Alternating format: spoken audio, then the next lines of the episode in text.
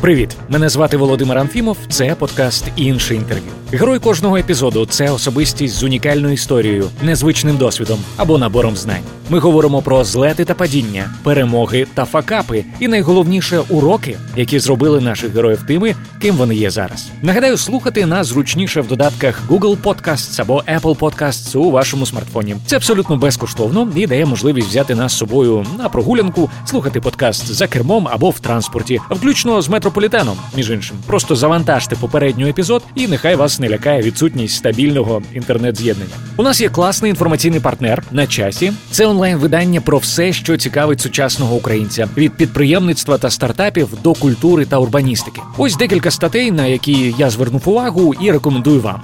Як стрес змінює мозок та що допоможе впоратися з ним? 14 україномовних телеграм-каналів для саморозвитку, туризм удома, 15 найкращих місць для мандрів онлайн під час карантину. Лінки, як завжди, шукайте в описі до цього епізоду. Ну а більше цікавих статей шукайте на сайті начасі.ком.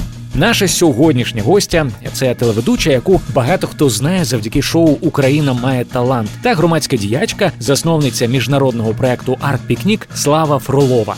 Останні три роки цей арт-проект проходить в Кракові, де власне і перебувала слава під час нашої розмови. Чому Краків і як вона там опинилася? Відповідь на це запитання ви отримаєте вже найближчим часом. Крім того, ми поговоримо про особливість, яка завдала славі великого клопоту в школі, а пізніше і в роботі. Так, люди, в мене дислексія, і я маю певну проблему. Про те, чи повернеться арт-пікнік в Київ. Хотілося б робити арт-пікнік, але є маса питань, є маса складнощів. З якими викликами слава зіштовхнулася, коли стала членом журі Україна має талант? Для мене було дуже важко сказати ні. І, взагалі, мені було дуже важко щось сказати. Та що мотивує її займатися новими проектами, які розвивають креативне мислення у дітей? В мене паніка. А що очікує цих е, діточок е, завтра? Зустрічайте Слава Фролова. Слав, я хочу розпочати з твого свіжого посту. Е, я зачитаю вчора, так. отримавши сертифікат за успішне проходження курсу з української, потім склавши черговий залік по ісламу, а потім залік по філософії, я була в захваті. Кінець цитати. Давай по порядку. Курс з української. Розкажи трохи про це.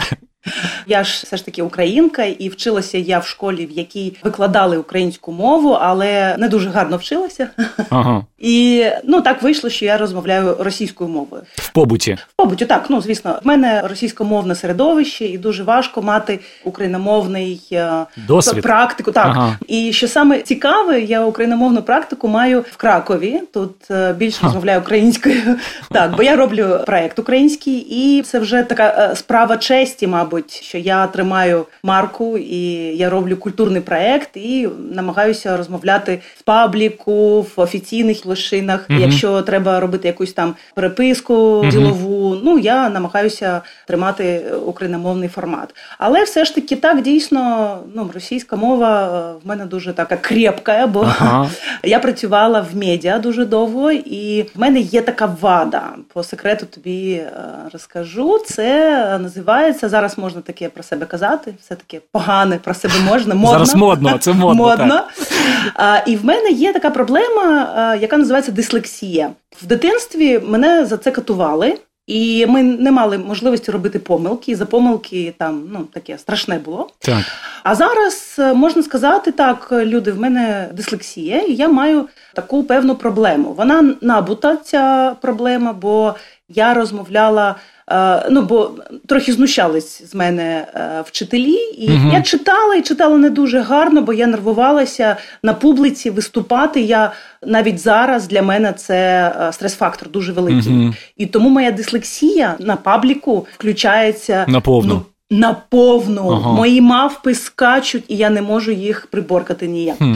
Я майже 30 років вчилася розмовляти російською в ефірах. Приїжджали спеціалісти, які вимагали там, ну навчали, які там відбудовували ці і наголоси, і все, і дикцію, і і ну все інше. І я навчилася нарешті навчилася розмовляти на пабліку і так добре. І знову здравствуйте.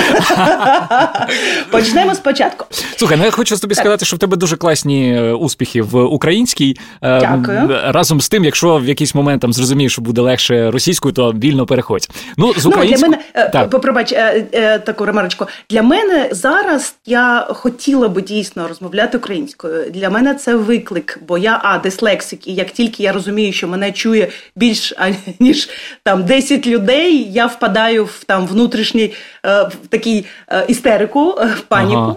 Ось і е, це крутий виклик, це крутий, бо е, правда, і бо зміни там, де страшно. Угу. Це нас е, мотивує. Так, так ми так. можемо обходити там умний вгору не пойдет, умний вгору угу. обойдет, а можна йти дійсно на пролом, і це вирішує багато питань. Йти на зустріч своїм страхам. Це дуже потрібно. Я тобі е, трохи таку розкажу страшну історію, яка е, зі мною зовсім недавно сталося з українською мовою. Ми мене запросили на одну зустріч, е, дуже цікаво. Там було декілька спікерів, і я мала щось там розказувати там по темі, яку я, звісно ж, знаю дуже добре. Це в Україні а, чи в Польщі? Це в Україні. В Україні. В Україні. Так. І я вирішила, чомусь я вирішила, тому що треба робити такі виклики. Я вирішила розмовляти українською. Угу. І я з треском. Це було жахливо. З перших нот в мене пішли петухи, пішло все шкереберть, і далі я вже перейшла на ту російську, але вона вже і російська, вже мої мавпи розприглися, я не, oh. не могла їх зібрати. Це було дійсно жахливо. Дуже великий зал. Це писалося все в онлайні. Це так, такий позор-позор. Але але я вважаю, що це дуже крутий а досвід, і б е, це крутий experience. Ну, по першу чергу, для того, щоб сказати собі, не падає той, хто не йде. Так, не робить так. ці ці кроки. Я роблю кроки. Я знаю, як це важко для мене. Я знаю, що це для мене навіть неможливо, бо я маю не просто страх там перед виступати uh перед публікою, який і так є. Я ще маю дислексію. Я маю з цим впоратися. Я впораюсь, бо я крута. Ось я сьогодні трохи жвавіше розмовляю. Ти, ти дуже жваво, ти дуже жваво розмовляєш. Ну, Насправді я хочу тобі сказати дякую за те, що ти е, ділишся такою інформацією про себе, тому що ну ти знаєш, в цьому світі, в, сучасному, всі настільки. Пишаються і виставляють тільки найкращі свої сторони, що інколи здається, що ну все дається дуже просто. І звісно, коли там ти дивишся на твої виступи, коли там пригадуєш твої виступи на телебаченні, ти просто не можеш собі уявити, якою ціною дається ось все те, що, що, що в тебе виходить, начебто так класно. Тому я тобі дуже вдячний за те, що ти розповідаєш про ну справжню сторону того успіху, який є. Я наскільки розумію, ти весь карантин провела у Кракові, де власне зараз живеш. uh Я обожнюю це місто. Я не знаю, ти в курсі чи ні. Mm-hmm. там два роки навчався в Ягелонському університеті. Дуже О, багато дійсно? знаю про це місто. Так мені цікаво, як ти опинилася в Кракові, і як взагалі так сталося, що ти живеш, ну наскільки я розумію, на дві країни, чи чи більше часу все ж таки в Польщі? Взагалі для мене це темний ліс. Ця тема можеш трошки розказати, якщо це не секрет, звісно. Ні, ні, ну е, є відсоток такий, що я не буду викладати, так. Добре. Але е, ну, в мене була там одна ситуація сімейна. Я мала е, ну, перевести дітей кудись. Угу. І е, в першу чергу я зробила так. Я подумала, де моїм дітям буде дуже цікаво, гарно, комфортно, затишно, безпечно, угу. і головне, вони мали би ну, розвиватися так, як їм цікаво. Бо в мене ще дуже цікава тема це освіта е, дітей. І я шукаю для своїх дітей різні форми, і тому це був такий ще і експеримент. Ти якось сказала, і... що ти вигадуєш освіту для своїх дітей. Мене дуже так, зацікавило це формулювання. Так, є такий е, експериментуємо. Ага. Ось і спочатку я зробила так. Я подумала, які є країни комфортні, і які є міста, в яких я могла би відправити е, своїх дітей, так щоб я могла до них приїжджати, уїжджати, щоб вони могли їздити, щоб це було недалеко, і ще щоб це було економічно могла собі дозволити, ага. бо я не є олігархом. Ну, коротше, щоб це не, не Торонто було там, наприклад, чи Нью-Йорк. Так, да. так, то ага. Летати по 30 тисяч гривень за квиток я не маю таких, так. таких собі на вікенди. Ось тому я вибрала два міста, які мені е, по цінностям підходили: це е, Берлін і Краків. Ага. Берлін е, і Краків вони схожі своєю мультинаціональністю, так. мультикультурністю. Це для мене дуже важливо, бо я виховую таких людей толерантних і відкритих світу. Бо сама є такою людиною, uh-huh. я хотіла би дітям передати цю можливість дивитися на світ широко. Я дуже поважаю різні культури, і мені дуже цікаво е, з ними знайомитись. І е, я розумію, що такі мультикультурні міста дають змогу це зробити, відчути. Тому я е, подивилася на Краків, подивилася на Берлін, і собі зрозуміла, що це такі два міста, які недалеко знаходяться від України, від Києва. І Марка я відправила в Берлін вчитися. Ага. Дуже цікаву круту школу. А Фіму перевезла ну, поближче до Кракова. І мені сподобався такий дуже зелений, красивий паркове місто, так. багато таких старих вулиць. Ну, Дуже затишне цікаве. затишне так. місто. І угу. для дитини малої я подумала, що це місто дуже гарне.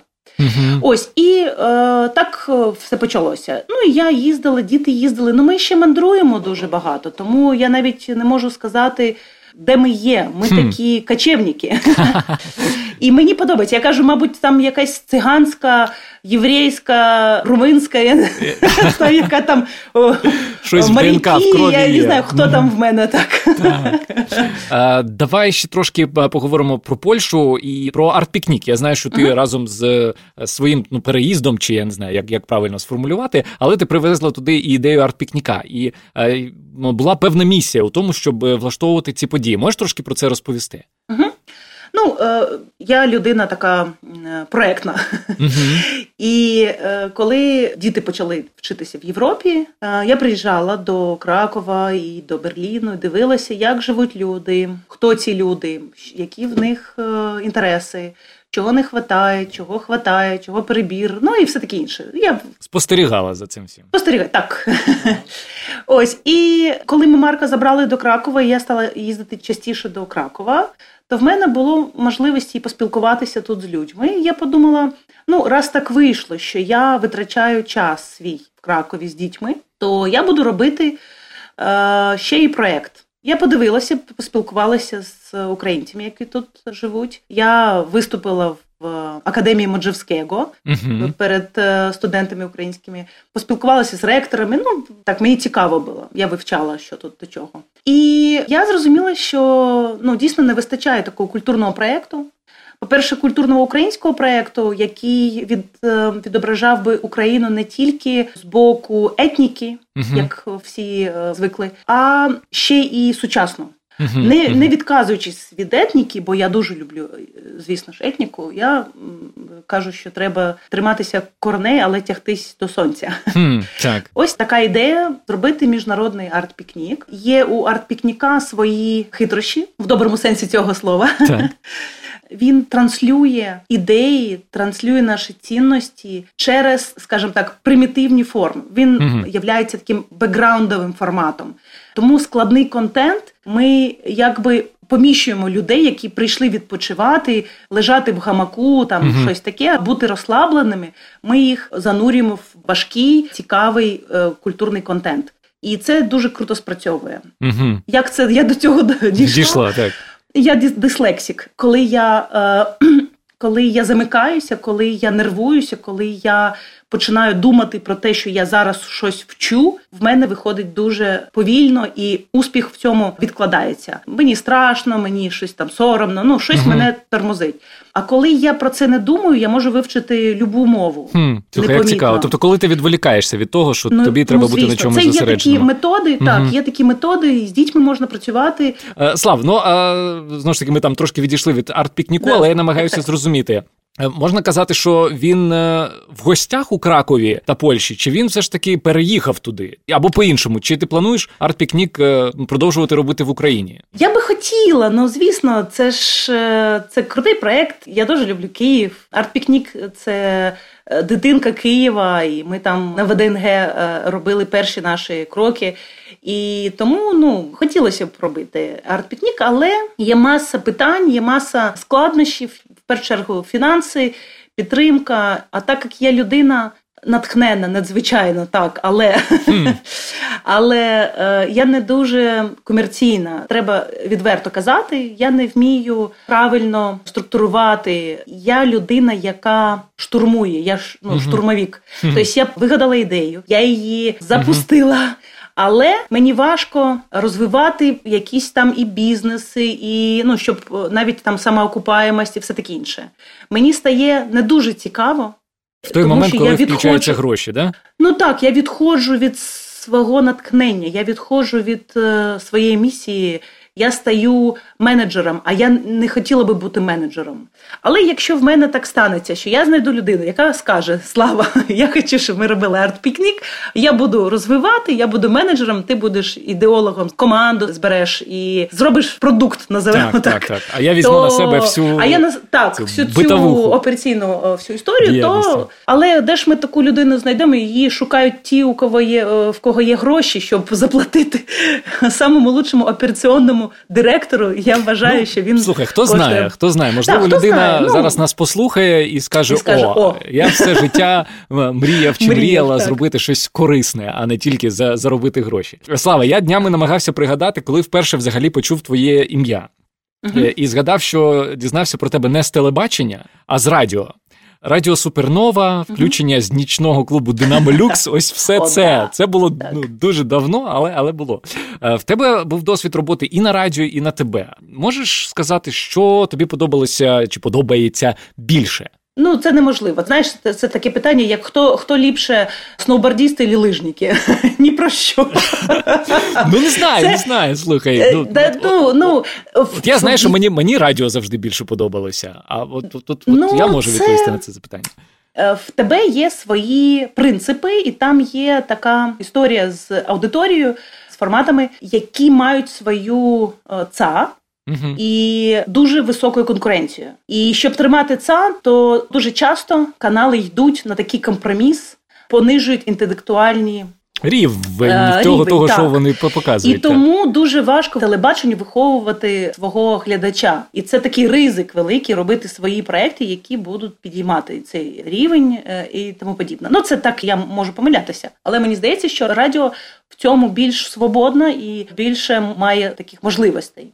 Угу. Але картинка і звук завжди буде перемагати тільки звук. Угу. Тому з цього боку зрозуміло, що тебе робить е, е, радіо. Але я дуже люблю радіо. Я люблю тебе ще тих часів, коли ми могли мали цю цю свободу, не було форматів таких жорстких. Угу. Ми розмовляли на різні цікаві теми. Ми робили такі якісь експерименти, каталися на велосипеді по студії. Ну, і це було і на тебе, і на радіо, жили. власне, такий тих, ну, дух так, такий. Ми так. жили там в, в тій студії, і ми радійщики. Ми до угу. тебе. Добралися з радіо, тому ну цей дух радійний ми туди внесли. Такий діджейський, радійний, свободний, так як uh-huh. ну завжди вважалося, що радіо навіть стримане, а ага. все ж таки вважалося, що ну це радіо більш вільний більш, формат. більш вільне, угу. ніж е, е, на телебаченні. Ну, був цей час, я його пам'ятаю, такого авторського телебачення, коли ми що хотіли, то робили, і це було дуже дуже круто. Це було дуже круто, тому що зараз е, це моя особиста думка. І радіо, і телебачення вони перетворилися на щось таке пластмасове, на щось дуже очікуване, на щось дуже форматне. Ну особисто мені не цікаве. Тому, от, наприклад, е, я дуже радію, що розвиваються подкасти як е, заміна радіо, тому що вони дають свободу, і розвивається там YouTube як е, якась альтернатива телебаченню. Ти сказала, що це були ну, ось такі круті часи. А можеш пригадати якийсь, я не знаю, найяскравіший спогад ось твоєї телевізійної кар'єри, коли коли все тільки починалося? Ну я дійсно з дуже великою любов'ю пригадую наші часи на новому каналі, коли тільки-тільки він почав починався ще до нового каналу, коли прийшов Саша Ткаченко. Uh-huh. Ми там е, робили таке експериментальне телебачення. Це була перша студія в країні, така свободна, відкрита. Ведучі могли рухатися радіопітлічками. Радіо ага. петлічками, це космос. І в нас тобто був не сиділи меседж. за столами, ось цими склавши Ми руки. так, да? при, при, Ага. при, прищолкнуті до говорящі голови, як то казали. Так. Ми встали і показали торс, ноги. Ми каталися на велосипеді. В нас був пейджер, пейджер Так. в нас був. Ти розумієш, що це? Це перший в країні інтерактив. Нам можна було в студію одразу написати і почути відповідь ведучого. Да Ну, це так. було щось запредельне. І тому ми відчували цей драйв, і нам все було до вподоби. і В нас все виходило.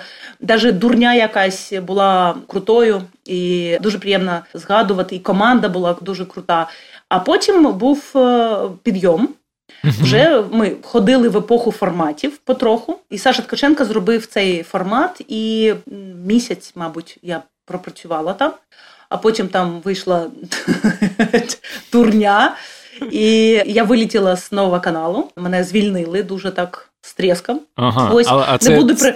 Ну там була історія так. Е... ну, це була твоя провина, чи це була ну, якесь непорозуміння з, боку керівництва? Ну, дивись, е, не то, що непорозуміння, ну е, Чи Саша поставив, коли тебе звільняють з тріском, ну ти відчуваєш, що несправедливо. Ну тобі прикро.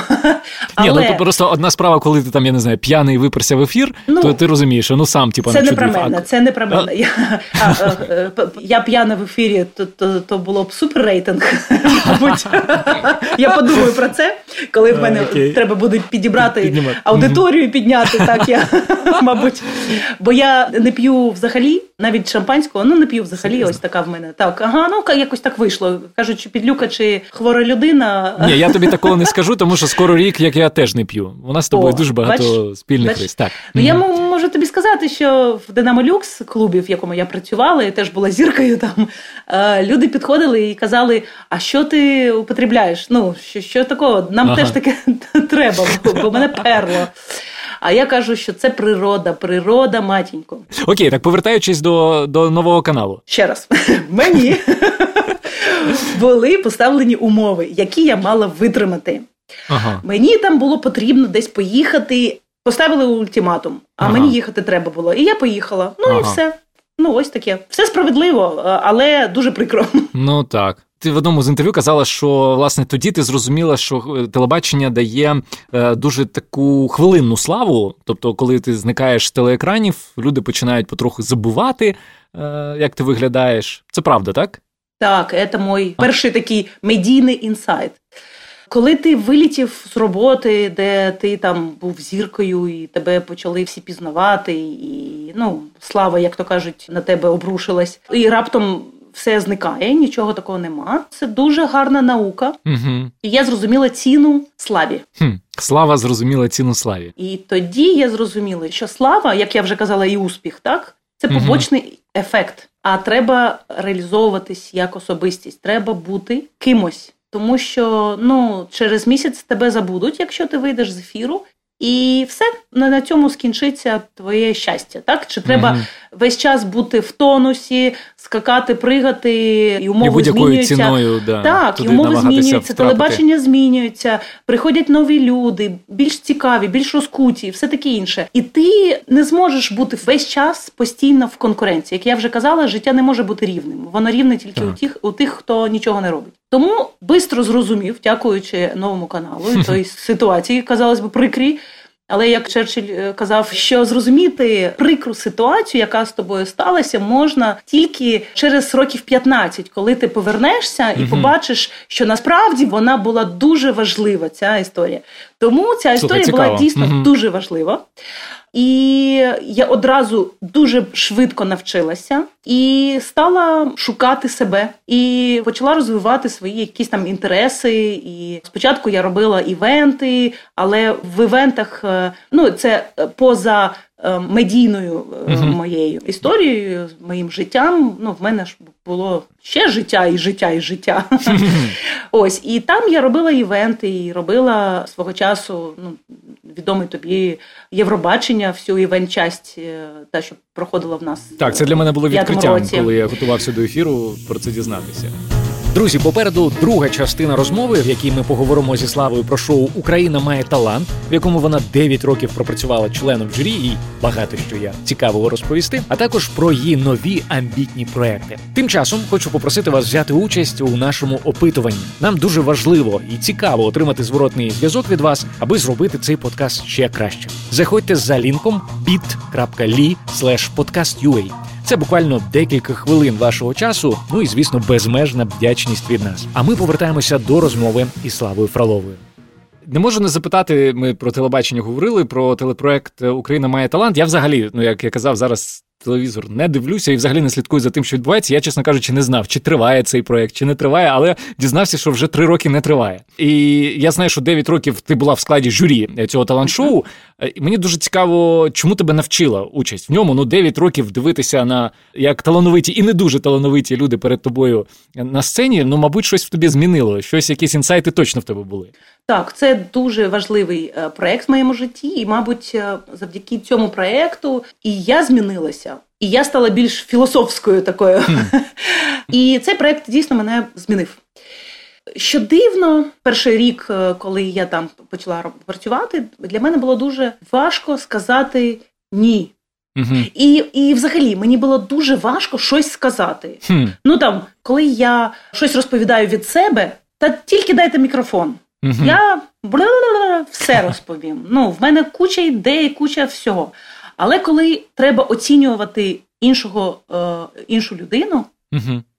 особливо коли ця людина прийшла до тебе з мріями, з якимось е, е, очікуванням, і ти такий: ну, дивись. Ось і розклад там даєш якийсь. І діагноз ставиш цій людині. І блін, і це було для мене жахливо. Я не розуміла, з якого боку підійти до цієї справи. Я навіть не розуміла, що це так важливо. Ну, мабуть, тому що в мене в моїй е, системі цінностей я не люблю засуджувати людей, я не угу. люблю там обсуждати їх і все таке. Ну я розумію, що це є і завжди буде, і навіть за це гарно платять. Всі сплітки, плітки, ну, все це це все круто, це люди полюбляють. Але для мене це ну не, мій вибір. Ось і тому, коли ти сидиш на тумбочці, такий цар горох, і маєш е, повілівати, в мене ламала свідомість, е, взривався мозок. Ну і від твого От. слова виходить, що залежить там доля так, цієї людини. Я там ти що? Я не спала ночами. Перше, перше так було дуже хм. дуже важко. Все було легко, все було легко. Дивитися легко, сміятися там. Ну, все мої мої відчуття. Але як сказати, доки я не відкрила, ну я спілкувалася з психологами, бо ну.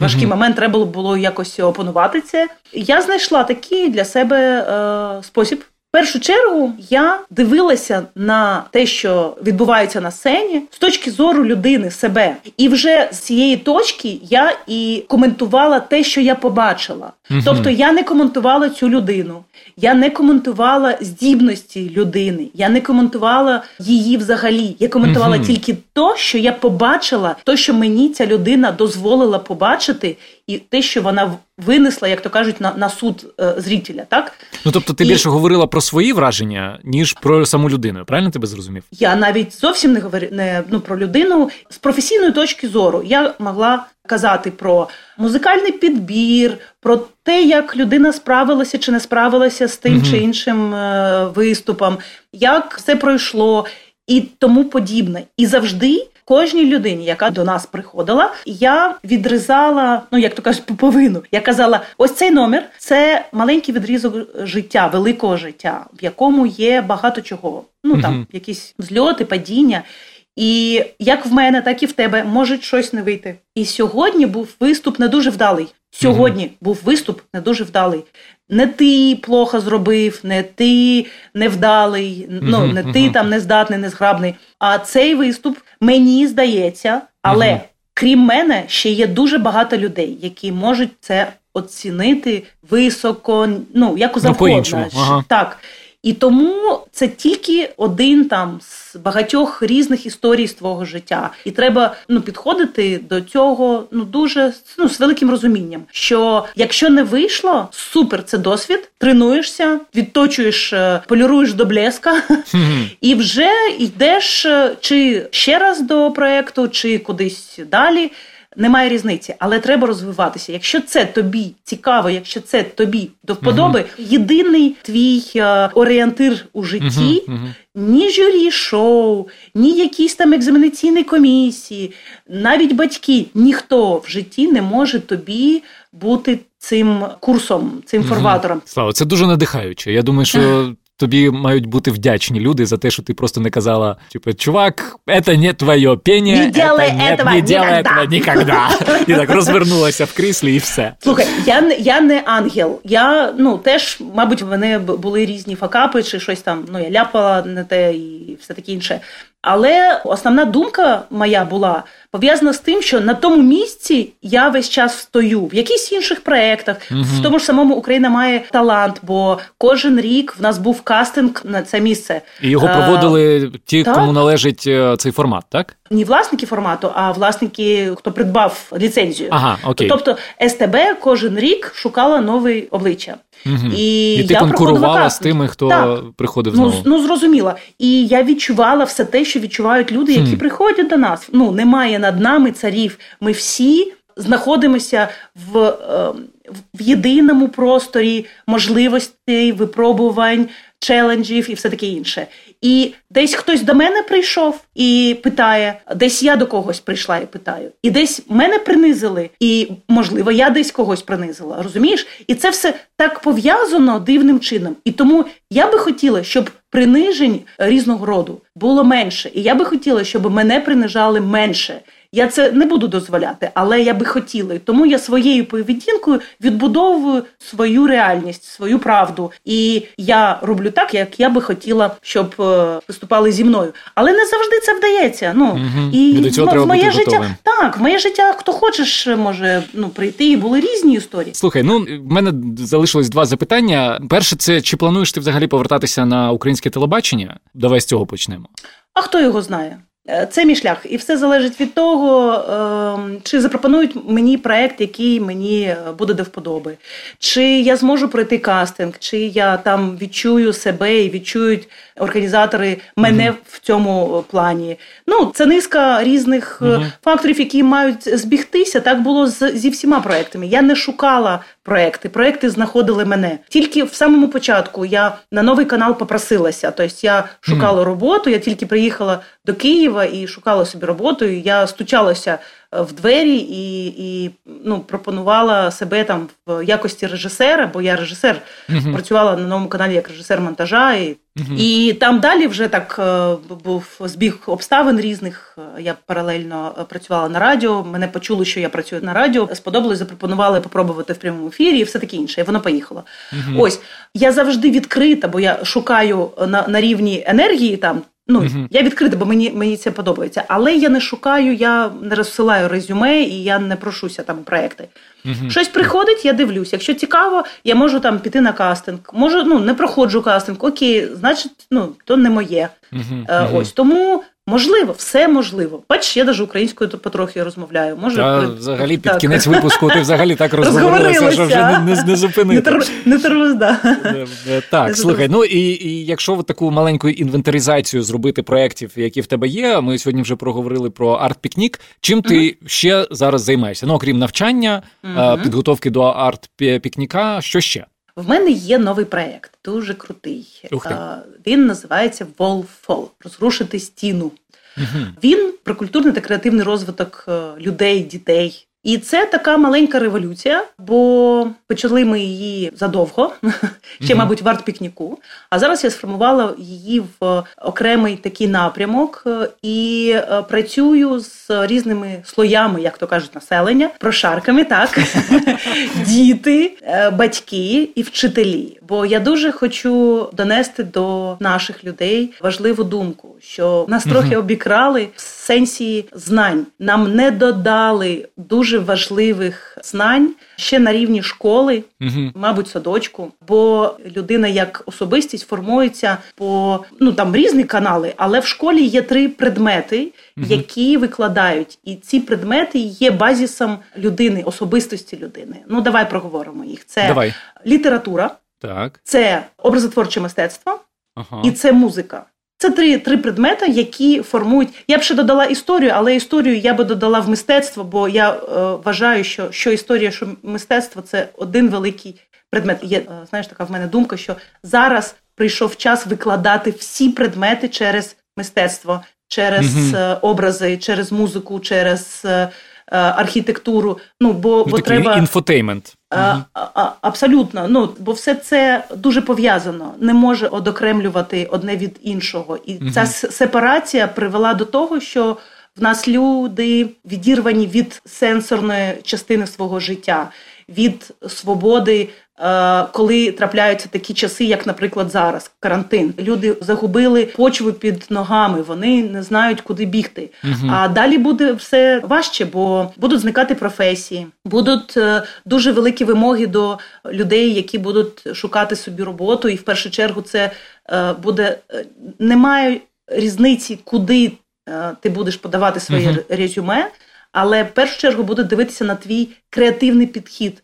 Бо часи е, змінюються, угу. і вимоги до працівників дуже високі. Бо в стресі і стресоустойчивість вона знаходиться на рівні творчості. І якщо ти кажеш, зараз я вигадаю, я щось вигадаю, є така mm фраза, так? Да, Ми да, щось да. вигадаємо. Ось це кажуть зазвичай люди, які у яких дуже розвитий креативний підхід до життя. mm І повертаючись до цілої проекту. Так, і і зараз я розробляю різні проекти, які е, підтримують е, цю ідею поширення і привернення уваги до дитячого креативного мислення і культурної освіти. Mm-hmm. Я роблю, наприклад, ну такі проекти, е, як інтенсив для вчителів разом з Пінчук Арт-центр mm-hmm. для вчителів образотворчого мистецтва шкільних. Е, ми наповнюємо новими методами, знаннями, цікавими ідеями наших вчителів. І повертаємо їх до звичайних умов, до mm-hmm. дітей. І вони натхнені, і дітей надихають, і розуміють всю цінність своєї професії. Бо Е, професія на сьогоднішній день, професія вчителя е, образотворчого мистецтва, музики обезцінена. Ну, угу. геть зовсім. Угу. І це теж одображається на дітях, на процесі освіти, тому що вчитель, в якому немає розуміння, що його професія вкрай важлива, угу. що він спасає світ тим, що він робить, він змінює світ. Е, він не може дати впевненості і не може привернути увагу своїх учнів до цього предмету. Ми робимо ще е, окрім цього різні проекти, наприклад, е, такі як всеукраїнський конкурс дитячого малюнка. І зовсім скоро стартує в нас вже третій конкурс дитячого малюнка. Навіщо я його роблю? Бо я досліджую креативне мислення наших дітей в країні і його угу. зміни. Я маю картину кожного року, що з нашими дітьми креативному сенсі відбувається. Це дійсно дуже прикро, бо в мене в конкурсі приймають участь діти від 3 е, до 15 років. І я mm-hmm. маю тобі сказати, коли ми даємо якусь тему, зрозуміло, але провокативно. От перший mm-hmm. конкурс ми робили з темою, якщо б моя країна була б якоюсь твариною. Mm. І ну, це креативний так, такий ну, запит. Так. Ну і ми там вважали, що діти як прийшлють нам яких е, хвоста рога, риба, крил, щось таке. Але що почалося? От як ти е, вважаєш? От яку Які тваринку? варіанти почали? Так. Ну, враховуючи те, що все відбувалося в Україні, а українці так. люблять сало, то, мабуть, свиню. Так. Ну, дивись, ти ти недалеко відійшов. Е, дійсно, це була дуже стереотипна історія. Діти малювали, якщо ми про країну кажемо, діти малювали лелеку. Ага, лелеку. Вишиванці. Ну, так. Лелеку, вишиванці. Я кажу, що ну, дуже важливо мати ці символи, так? так. Наші символи лелека, вишиванка, хліб, жито. Ага. Але якщо наші символи перетворюються на кліше, яким працюють угу. діти, це трагедія для нашої ну, нації. Це такі стереотипи. Це трагедія, коли угу. маленька дитинка, яка має малювати щось таке незвичайне, бо діти ще. Не е, ну ще мають це сенсорне ще не відчуття світу, в, в ці шаблони. Бо що мають. таке шаблони? Угу. Так, це страх, це рамки. Угу. Це це рамки. І чим е, е, старше стає людина, тим більше цих рамок вона має, і менше відбувається різних проривів, різних пошуків, різних експериментів. Бо вона угу. знає, що нічого доброго цього не буде.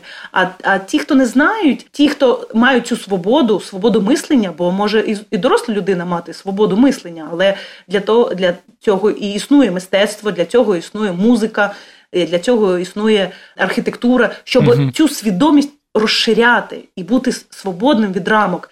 І і для нас це трагедія. Коли я е, отримую велику кількість робот, а там лелеки, лелеки. Е, в мене паніка. А що очікує цих е, діточок завтра? Е, вони роблять все вірно. Я хотіла би зараз, як почую хтось і і скаже: все, рисуємо корову. Ну рогату лелеку не рисуємо.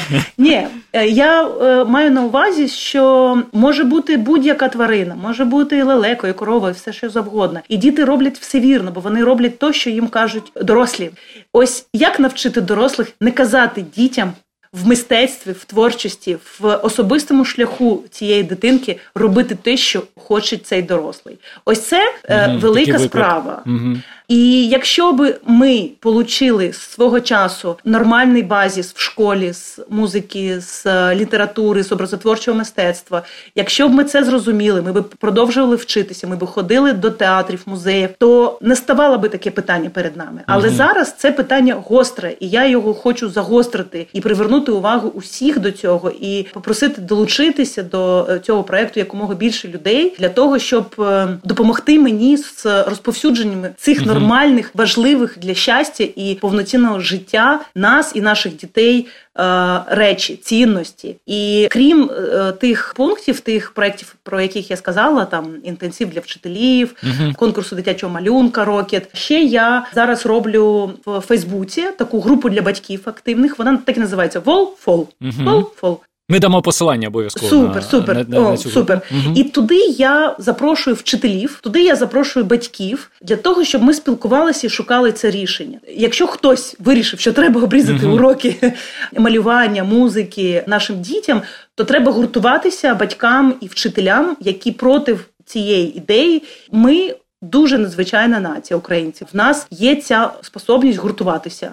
Ось я би хотіла згуртувати людей на добрій справі, і головне на справі, яка дійсно буде змінювати нашу реальність в ліпшу сторону і покращувати наше життя без якихось там обіцянок, політичних цятянок, а е, своїми руками. Не треба чекати нічого. Треба сьогодні брати робити. Тому ось відкриваю таку нову сторінку і свого життя, і маю надію, що і українців, ну і мабуть не тільки українців, всім, хто має бажання, бо арт-пікнік це міжнародний проект, і в мене волонтери приїжджали зі всього світу, щоб тягати наші там пуфи. І... Словом, виводимо е, креативне мислення на світовий рівень. Світовий рівень, так. За це і підіймаємо наші е, келихи. умовні келихи шампанського чи чого там. У, чин-чин! Чин-чин! Це все на сьогодні. Не забувайте підписуватися, аби не пропустити новий випуск. Якщо вам сподобався цей епізод, обов'язково залиште відгук або просто поділіться поділіться лінком на епізод з друзями у Фейсбук. Я дякую за допомогу у створенні подкасту Альоні Мураховській та Аліку Панкеєву. З вами був Володимир Анфімов. Почуємося.